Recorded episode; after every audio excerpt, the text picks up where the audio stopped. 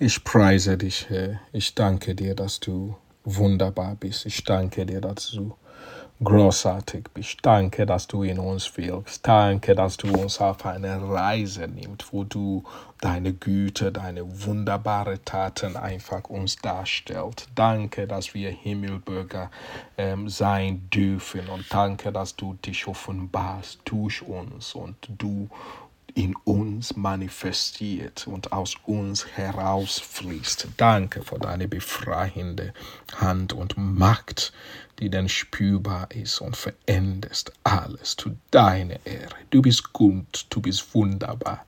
Danke, Jesus. Amen. Wir sind weiterhin mit dem Thema einfach der Liebesweg. Halleluja. Nehmen ja, dass wir wandeln in diese Liebesweg. Und wir reden hier von 2. Petrus Kapitel 1, die Vers Nummer 7, die denn uns ermutigt, zu unser Glauben Liebe hinzuzufügen. Diese Liebe Gottes, diese bedingungslose Liebe. Halleluja. Und von 1. Korinther Kapitel 13.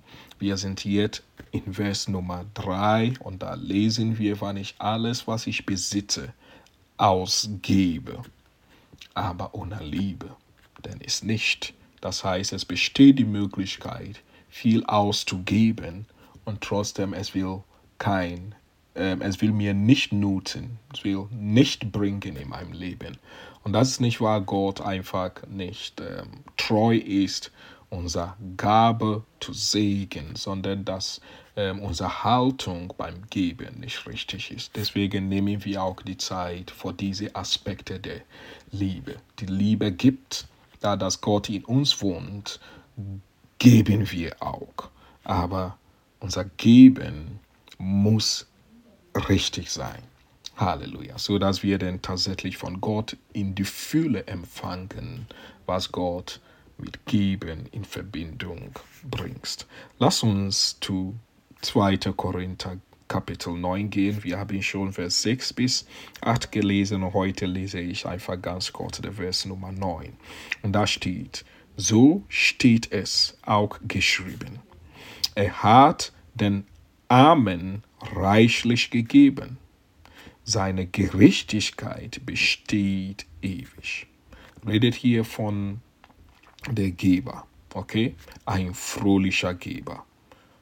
Halleluja. Und wenn du ein fröhlicher Geber bist, wenn du ein Kind Gottes bist, wenn du Himmelsbürger bist, dann ist wichtig, dass du verinnerlich und verstehe, was hier geschrieben steht, will die Aussage über dein Leben sein. Dass es will ganz klar gesagt werden er hat den Armen reichlich gegeben. Und ich sage Amen dazu. Warum? Weil wir wissen, dass unser Gott, er segnet uns und es gibt uns mehr, als wir brauchen. Er gibt uns extra, so dass wir ein Segen sein können, so wie er denn die Armen etwas geben können. Halleluja.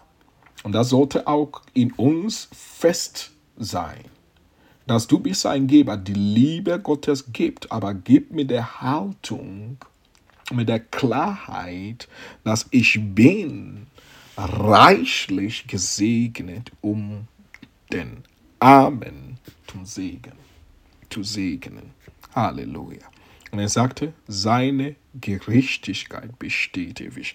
Lass uns, das ist ein Zitat aus Psalm 112, Lass uns den Vers 9 lesen. Großzügig beschenkt er den Armen. Seine Gerechtigkeit bleibt. Er bekommt Ehre und Macht. Ich finde das großartig, diese Verbindung zwischen Geben und Gerechtigkeit. Weil unsere Gerechtigkeit ist seine Gerechtigkeit, was wir von ihm gekriegt haben. Und Gerechtigkeit heißt, wir haben eine, einen guten Stand äh, vor dem Herrn. Wir sind gerecht erklärt. Das ist der richtige Ausdruck. Ja, wir sind gerecht erklärt vor dem Herrn.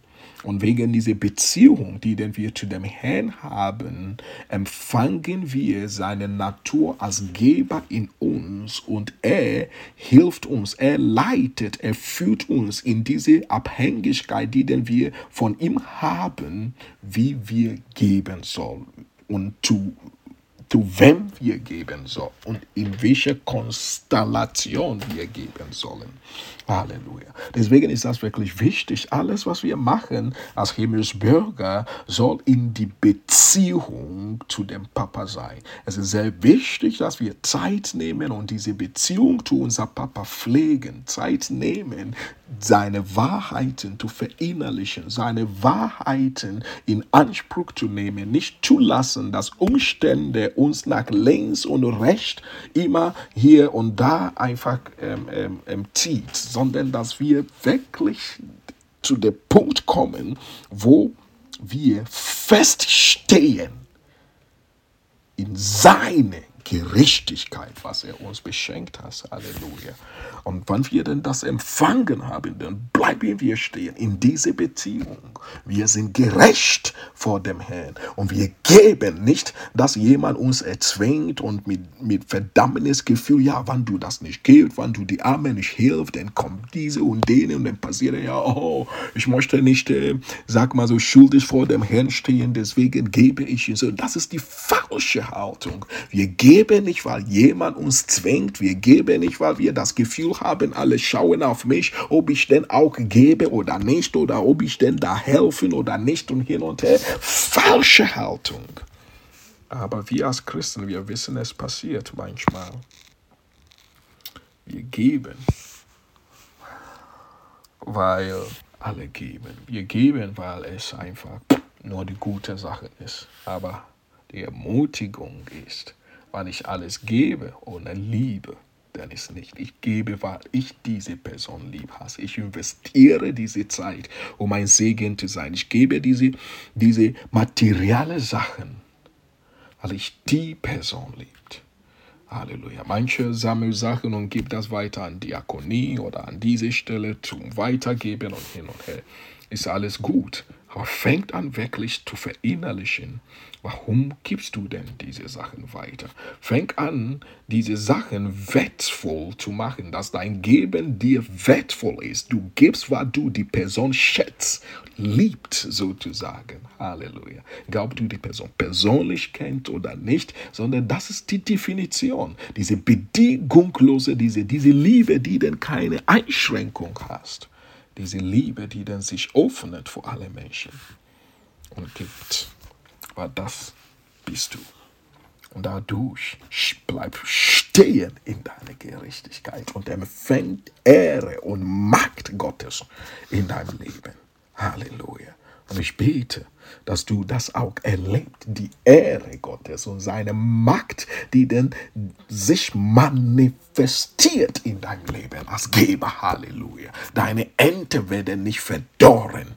Du bist fruchtbar im Herrn und auch in allem, was du unternimmst, im Herrn. Halleluja.